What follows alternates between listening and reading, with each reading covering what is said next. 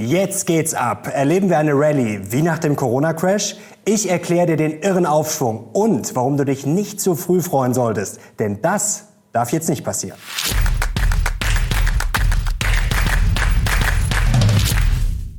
Servus Leute und willkommen zum aktuellen Briefing. Hier kommen wieder die heißesten Charts und News rund um die Börse. Und heute schauen wir natürlich auf die plötzliche Monster Rally und klären die Frage, läuft's jetzt wieder so wie 2020? Geht's jetzt richtig ab? Dann gibt's einen Mindblow, was jetzt nicht passieren darf, sonst könnte alles aus sein. Dann haben wir eine exklusive Auswertung wieder für euch und ein geniales Gewinnspiel. Und jetzt legen wir los.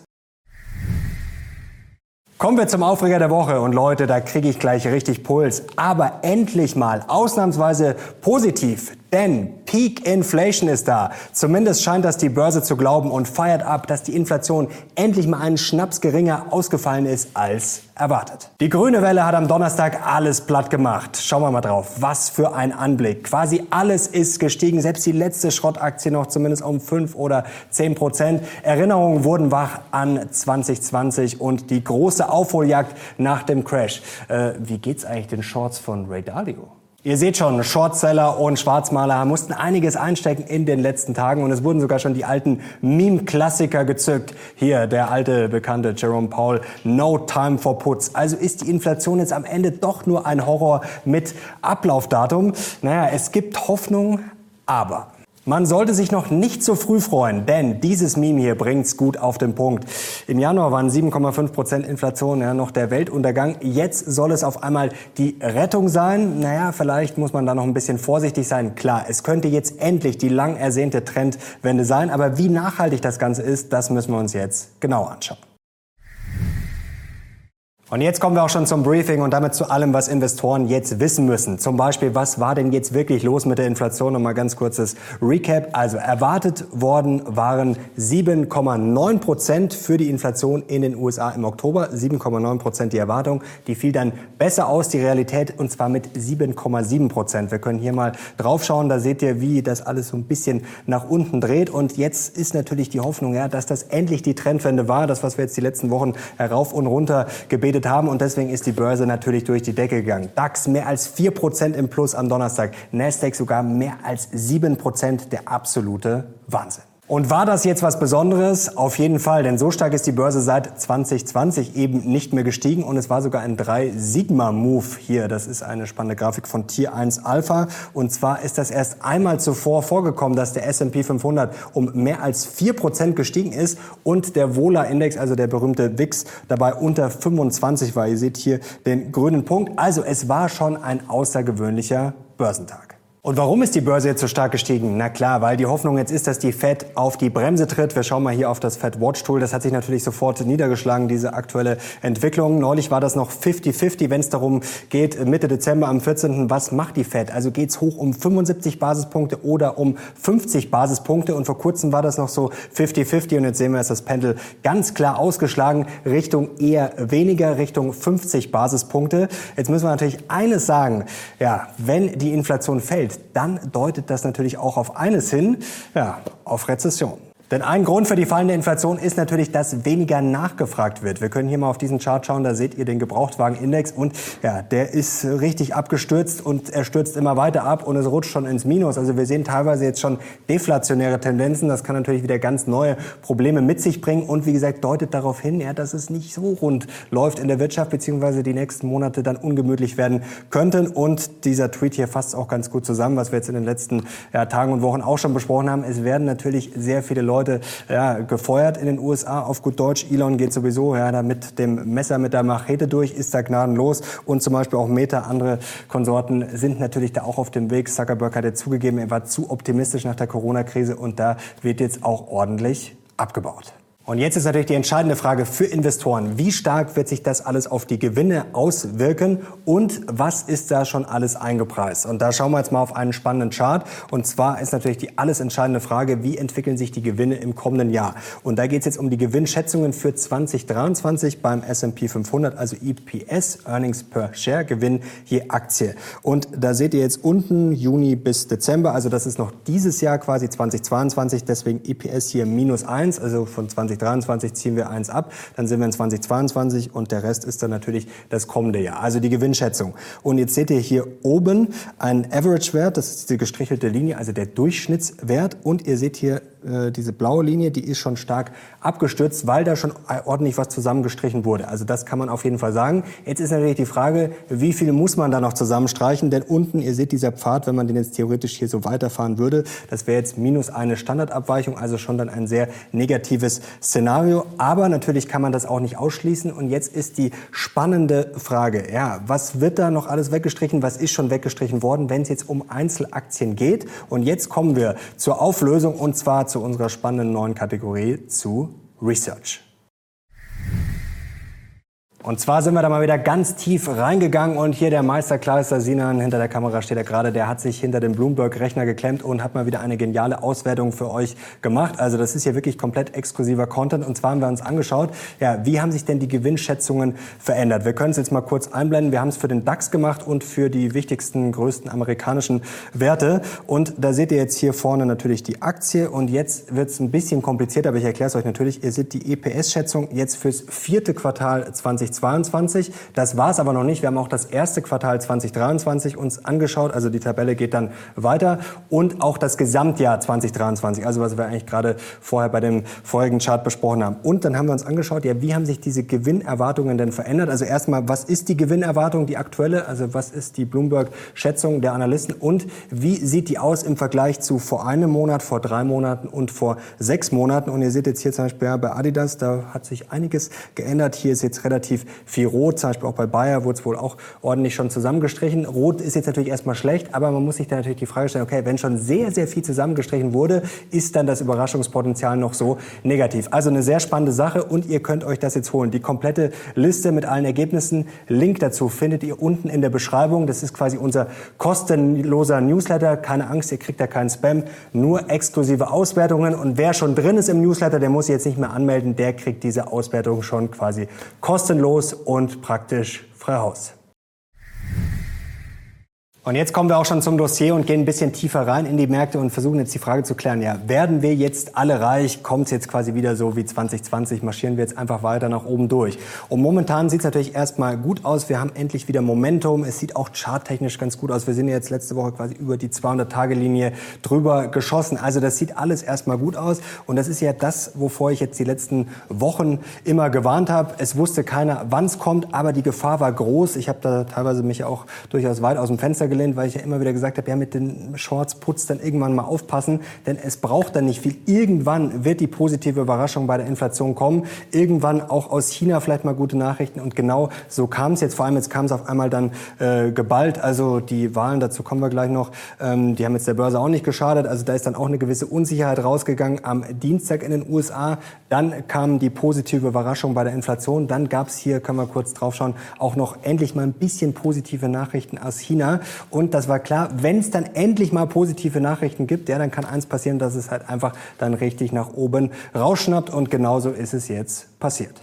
Und abgerundet wurde die Woche, wie gesagt, von den Midterm-Wahlen. Das war alles so ungefähr wie erwartet. Also klar lag die Demoskopie schon ein bisschen daneben. Die ganz große rote Welle gab es jetzt nicht. Also kein Erdrutschsieg für die Republikaner. Es gab für Biden schon eine Watschen, aber eben nur eine kleine Watschen. Eine Watschen gab es auch für Donald Trump. Also der hat seine Kandidaten nicht so durchbekommen. Unter dem Strich haben die Republikaner aber dann schon ja, ganz ordentlich abgeschnitten. Aber die Demokraten, das muss man natürlich sagen, bei weitem nicht so schlecht wie vorher befürchtet oder angekündigt. Und was bedeutet das jetzt für die Börse? Da stehen die Zeichen auf jeden Fall eher auf Rallye. Wenn wir uns das mal anschauen, wie das in der Vergangenheit gelaufen ist, blicken wir mal drauf. Und zwar sehen wir jetzt hier links demokratischer Präsident. Das haben wir ja gerade mit Joe Biden. Und wenn das jetzt ein Split wäre, dann sieht's ordentlich aus. Hier 13,6 Prozent. Also die Republikaner werden ja ziemlich sicher das Repräsentantenhaus kriegen. Senat, das ist noch offen, aber dann wahrscheinlich eher die Demokraten. Also da seht ihr beim Split wäre es 13,6. Wenn es komplett in republikanischer Hand wäre, der Kongress, der aus Senat und Repräsentantenhaus besteht, dann dann wäre es sogar noch besser mit 16,3 Prozent. Und jetzt gibt's noch zwei Statistiken, Leute, diese Midterm-Wahlen, das ist einfach äh, der Wahnsinn. Ja? Also wir schauen mal drauf hier. Jetzt geht's erstmal um die Präsidentenjahre. Also ein Präsident hat ja bekanntlich vier Jahre und ihr seht jetzt hier die Statistik S&P 500, die Returns äh, seit 1932. Und da sehen wir im Schnitt, ja, das erste Jahr ist so durchwachsen mit sieben Prozent und ihr seht hier auch nochmal so ein blaues Ding. Äh, das sind jetzt 61 Prozent. Das ist quasi Anzahl der Jahre, die positiv sind.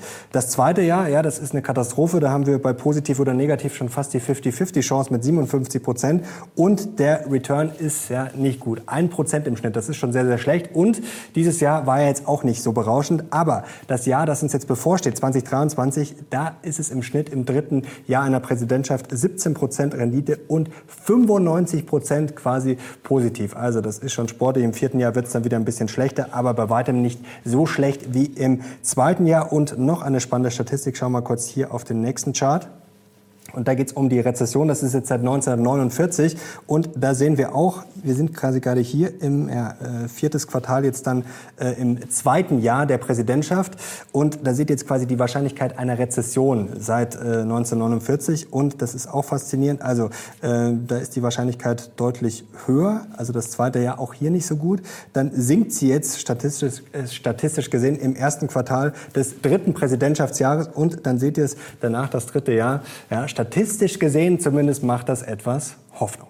Und kein großes Wunder, dass bei der momentanen Weltlage und wenn man noch dazu auf solche Statistiken schaut, das Geld gerade wohin fließt? Ja, in die USA. Schauen wir auf diesen Chart. Das war zuletzt auch die Frage, vielleicht Geld, was aus China und Co. rausgeflossen ist, wo fließt das hin? Also ihr seht, die USA, keine große Überraschung, hatten zuletzt ordentlich Mittelzuflüsse. Europa auch nicht gerade hoch im Kurs, da ist auch ordentlich was rausgeflossen. Und ihr seht Asien und Emerging Markets ja eher flat, eher so ein bisschen nach unten, aber ist jetzt auch nicht wirklich viel rausgeflossen. Zwischenfazit sieht momentan alles ganz gut aus, aber jetzt müssen wir langsam so ein bisschen auf die dunkle Seite wechseln. Und jetzt müssen wir mal schauen, ja, was ist vielleicht nicht so wie 2020? Was gibt's jetzt für Probleme, ja, die die Show ordentlich versauen können? Und jetzt schauen wir erstmal, ja, die Schattenseite der Inflation, blicken wir mal auf den nächsten Chart. Und wir müssen natürlich schon sagen, ja, es fallen natürlich momentan viele Preise. Ich habe das ja vor ein paar Wochen im Video erklärt. Also da gab es zehn Anzeichen, warum die Inflation bald ordentlich nach unten kommen wird. Es gibt natürlich viele Sachen, die fallen, aber ihr seht jetzt hier, ja, die Core Services Services Inflation, ja, die ist noch ordentlich am Steigen. Das muss man natürlich auch dazu sagen. Das ist auch Teil der Wahrheit. Und was man auch sagen muss, wir haben natürlich in der Vergangenheit auch gesehen, blicken wir auf den nächsten Chart, wie hartnäckig Inflation sein kann. Sie wird jetzt sicherlich runterkommen, das ist schon sehr wahrscheinlich. Aber die Frage ist natürlich, wie schnell geht das Ganze? Wie nachhaltig ist das Ganze? Und vor allem ja diese Sticky Inflation, dieser Core dann. Also kommen wir in die Nähe von zwei Prozent. Also viele witzeln ja schon, die sieben Prozent sind sozusagen die neuen zwei Prozent. Und und selbst wenn wir Richtung 4 kommen würden, wäre das wahrscheinlich schon eine sehr gute Leistung. Also das könnte schon sehr, sehr zäh werden. Und noch viel dunkler sieht es natürlich bei der Liquidität aus, wenn wir das mal vergleichen mit 2020. Also wir sind jetzt auf einem ganz anderen Zinsniveau. Selbst wenn die Fed jetzt auf die äh, Bremse tritt und vielleicht gar nicht mehr erhöht, trotzdem ist das Zinsniveau ja viel, viel höher. Damals ja, waren wir ja im tiefsten Keller bei den Zinsen. Davon können wir heute nur noch äh, träumen. Und generell die Liquidität, schauen wir auf den nächsten Chart. Da seht ihr jetzt den S&P 500. Und woran hängt der natürlich normalerweise auch? Natürlich an der Liquidität. Und ihr seht schon mal, wie die hier abgestürzt ist. Und ja, Forecast, Prognose für die Liquidität zeigt auch stramm nach unten. Und jetzt meine Frage an euch. Wo stehen wir gerade? Wir können mal kurz hier drauf schauen. Da gibt es natürlich viele Varianten von so einem Börsenzyklus, aber es ist natürlich ganz klar. Also erst geht's hoch, oben ist die oberste Euphorie, dann normalerweise, ja, leugnet man das, bis man irgendwann immer weiter runterkommt, dann wird man wütend, dann verhandelt man und hofft, ah, war's das doch, bis man dann eben ganz, ganz unten ist bei der tiefsten Depression. Und da ist natürlich die Frage, haben wir die schon gesehen oder kommt die vielleicht erst im kommenden Jahr noch? Also, Frage an euch in diesem typischen Börsenzyklus, wo stehen wir gerade? Und jetzt kommen wir schon zum Mindblow und der dürfte den Optimisten vielleicht nicht ganz so gut gefallen, denn die Frage ist gerade, ob wir auf den Untergang vielleicht ja auf Raten zusteuern, ohne es zu merken oder anders gesagt, hoffen wir vielleicht gerade auf etwas, was, wenn es passiert, uns erst richtig in die Grütze reiten könnte. Stichwort Fed Pivot. Also der Mindblow für diese Woche ist, müssen wir eigentlich dafür beten, dass die Fed ja nicht die Zinsen senkt, dass sie mal auf die Bremse geht und sie nicht weiter erhöht. Ja, das nehmen wir gerne mit. Können wir auf den nächsten Chart schauen. Da seht ihr jetzt, was normalerweise passiert nach der letzten Zinserhöhung. Und da sehen wir natürlich, da ruckelt's und rumpelt's dann auch ein bisschen, aber es geht natürlich tendenziell eher nach oben. Aber wenn die Fed jetzt die Zinsen vorschnell senken sollte, das könnte die Party natürlich richtig crashen. Wahrscheinlich würde es die Börse kurzfristig erstmal anheizen, aber wir müssen jetzt mal ein bisschen in die Geschichtsbücher schauen. Ich weiß immer diese Vergleiche, das ist schwer, also Geschichte wiederholt sich nicht, aber es gibt ja diesen schönen Satz, es reimt sich und in den 70er Jahren, das können wir uns mal anschauen. Ja, wie lief's da? Wir haben jetzt hier die Inflation von 1972 bis 1984, das ist die orangefarbene Linie. Ja, und jetzt seht ihr die Entwicklung seit 2018 und da seht ihr ja hier die Entwicklung nach oben, die verläuft relativ ähnlich, auch dass wir Peak Inflation jetzt wahrscheinlich vorerst mal gesehen haben. Wir sind auf dem Weg nach unten und so wird es jetzt wahrscheinlich auch erstmal weitergehen, denn ich denke jetzt nicht, dass die Fed die Zinsen im Dezember noch senkt. Also das, glaube ich, wäre wirklich Märchenstunde. Aber wenn sie das im kommenden Jahr machen sollte, ja, dann könnte es schnell nach hinten losgehen. Denn dann droht eben die Falle, dass die Inflation erstmal runterkommt, aber dass wir dann in die Falle tappen. Zinsen sinken dann auch und dann kommt die Inflation zurück. Denn dass das Monster ja nie so ganz schläft und dass das ein bisschen länger dauert, um das Inflationsmonster zu erlegen, ja, das haben wir in der Vergangenheit eben schon öfter erlebt. Und hier seht ihr es gut, wie das laufen kann. Wohlgemerkt kann. Blenden wir das mal ein und ihr seht jetzt hier die dunkelblaue Linie, das ist der Dow Jones und die hellblaue ist die Fed Funds Rate. Ein bisschen komplizierter. Dow Jones ist so ganz normal normal abgebildet. Also wenn er nach oben gegangen ist, dann ist er hier auch nach oben gegangen im Chart. Die hellblaue Linie läuft genau andersrum. Also wenn sie sinkt, dann sind die Zinsen gestiegen. Das ist sozusagen äh, Reverse. Und da seht ihr eben nach unten war Fed Tightening, also quasi höhere Zinsen, nach oben Fed Easing, also Seitenverkehr. Deswegen ein bisschen kompliziert. Aber ihr seht hier zum Beispiel 71 war das so. Ja, da sind die Zinsen äh, gesunken. Fed Easing, da ging es eigentlich nur nach oben, ging die Börse auch, aber dann irgendwann ist sie komplett abgestürzt und so ungefähr ist ist das auch 74 gelaufen. Ja, da sind auch erstmal, also erst wurde, äh, gab es ein ordentliches Tightening, dann wurde die Zinspolitik lockerer und dann ist die Börse richtig abgesoffen.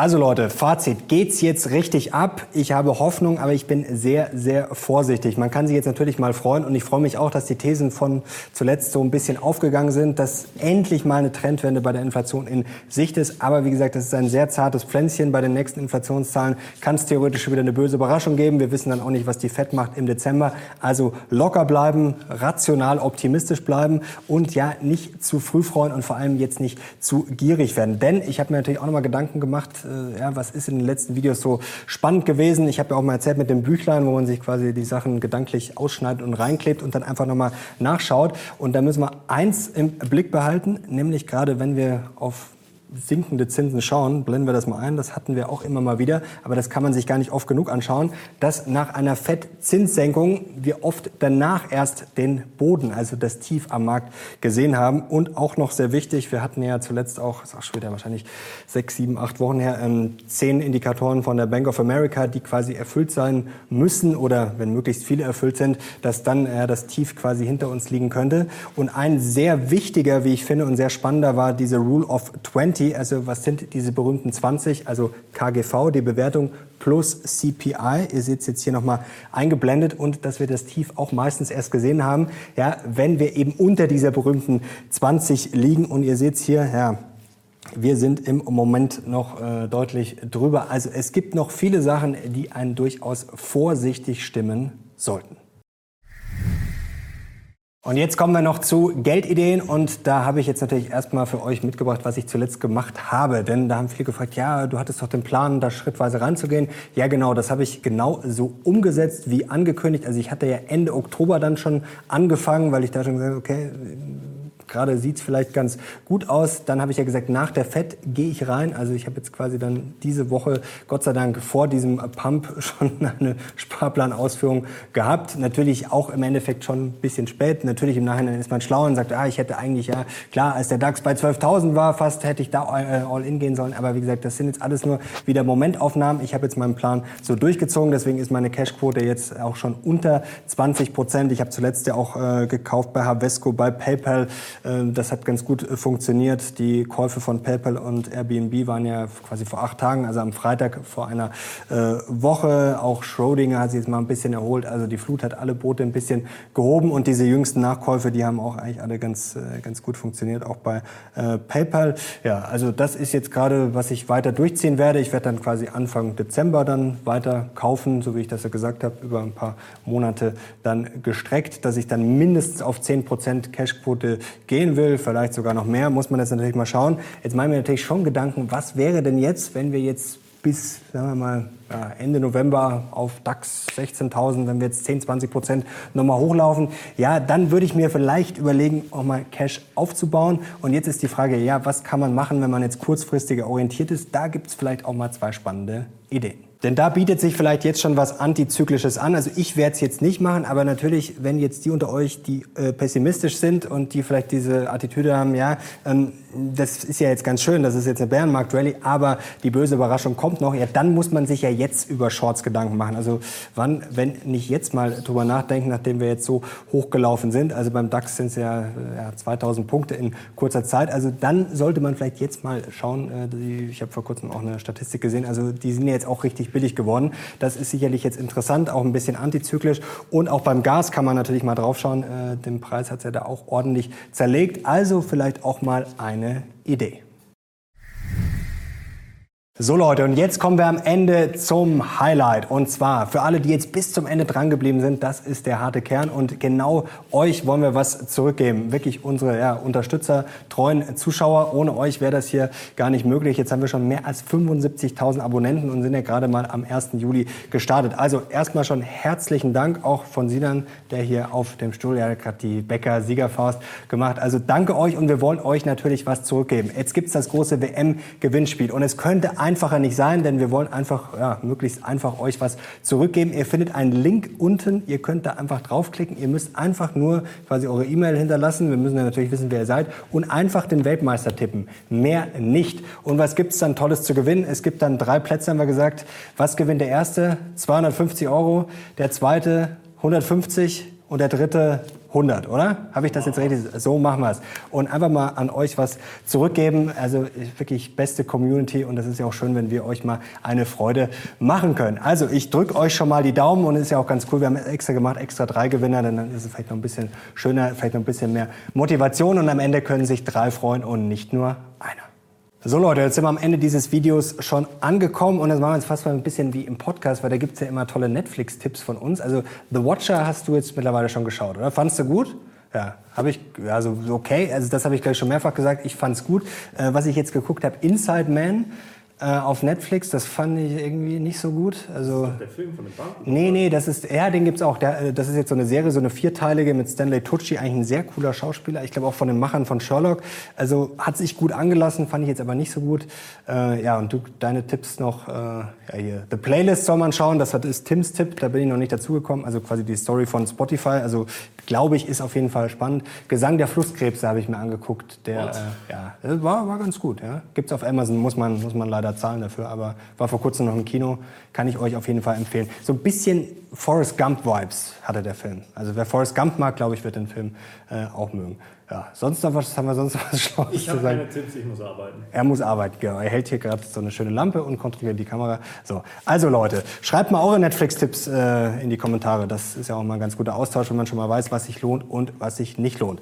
Danke euch fürs Zuschauen, beste Community. Wenn es euch gefallen hat, gerne Daumen nach oben und ich hoffe, ihr feiert das Gewinnspiel und auch die exklusive Auswertung. Genau, holt euch alles, alles kostenlos. Viel Spaß und euch ein schönes Wochenende. Ich bin jetzt raus. Ciao.